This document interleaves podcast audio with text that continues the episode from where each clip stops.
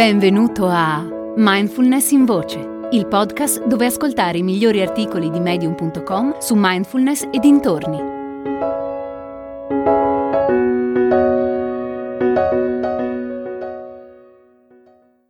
La semplice psicologia della mindfulness di Randall J. Sokolov. La mindfulness è una pratica molto semplice consiste nel generare più consapevolezza del momento presente, decentrandosi dai pensieri e dalle emozioni e sviluppando più attenzione e interesse per ciò che sta accadendo qui e ora. È difficile dire con precisione quanti pensieri ha in media una persona ogni giorno, ma da quello che ho letto si tratta di un numero fra 30.000 e 70.000. Un'enormità. Se, come accade di solito, la maggior parte di questi pensieri sono negativi, preoccupazioni, rimorsi, giudizi, è come avere una nube tossica che incombe costantemente sulla nostra vita ogni minuto di ogni giorno. E ciò nonostante continuiamo a darci da fare per trovare risposte alle difficoltà della vita e poter vivere felici, anche mentre questa nube tossica ci segue dappertutto. Come pensiamo possa funzionare? È la stessa situazione del criceto che corre nella ruota.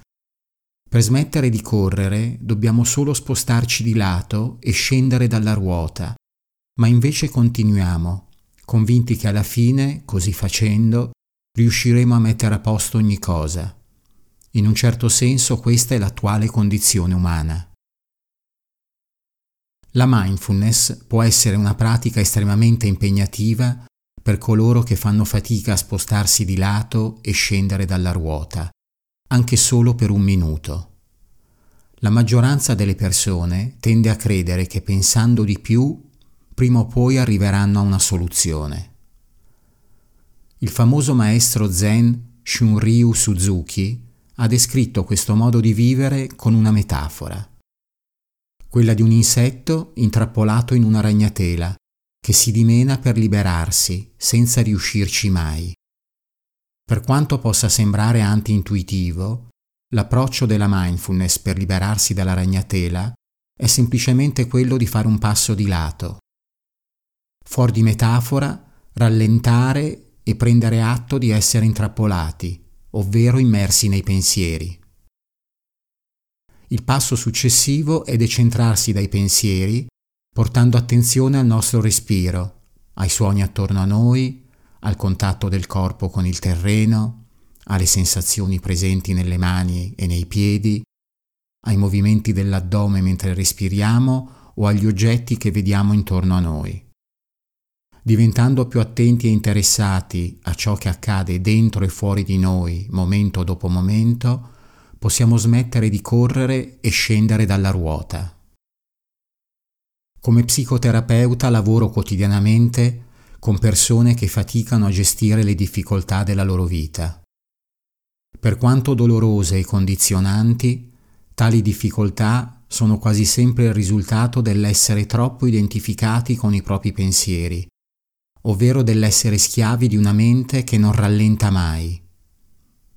A mano a mano che le persone imparano a liberarsi dalla ragnatela dei pensieri negativi, osservo cambiamenti radicali nelle loro vite.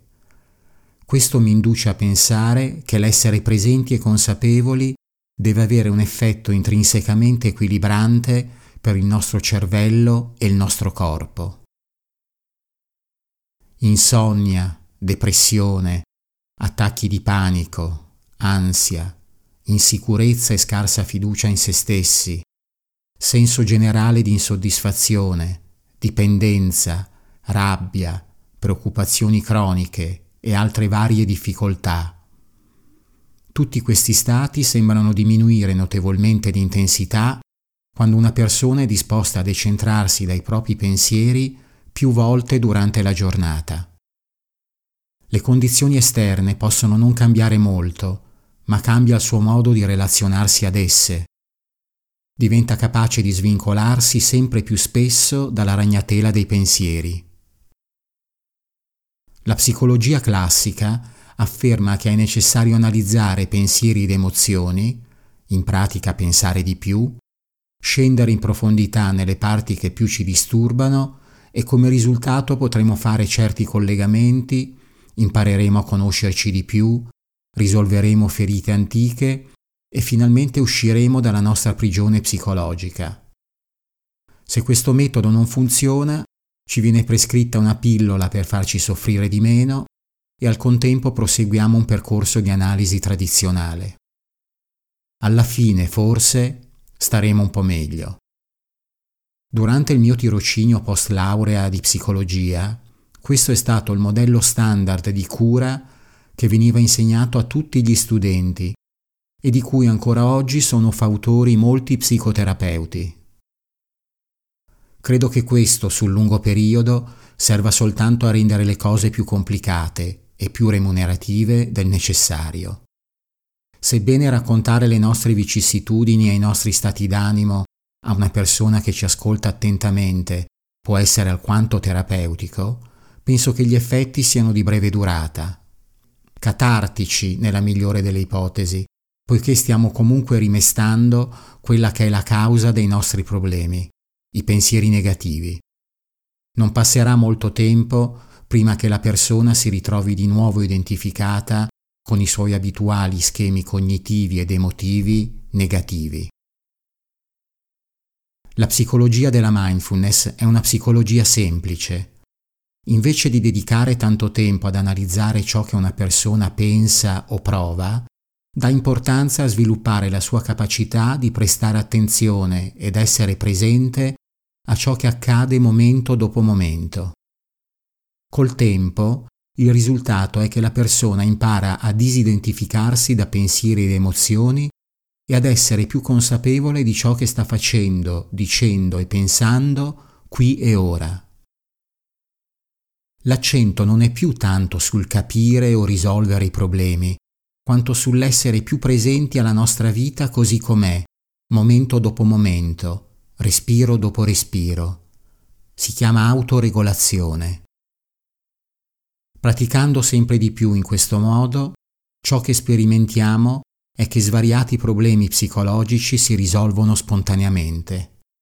La ragnatela di pensieri diventa meno appiccicosa e possiamo uscirne fuori, anche se solo per un minuto alla volta, ed entrare in uno stato di presenza dove quella nube tossica di preoccupazioni, rimorsi e giudizi che ci segue dappertutto non ha più il potere di renderci infelici.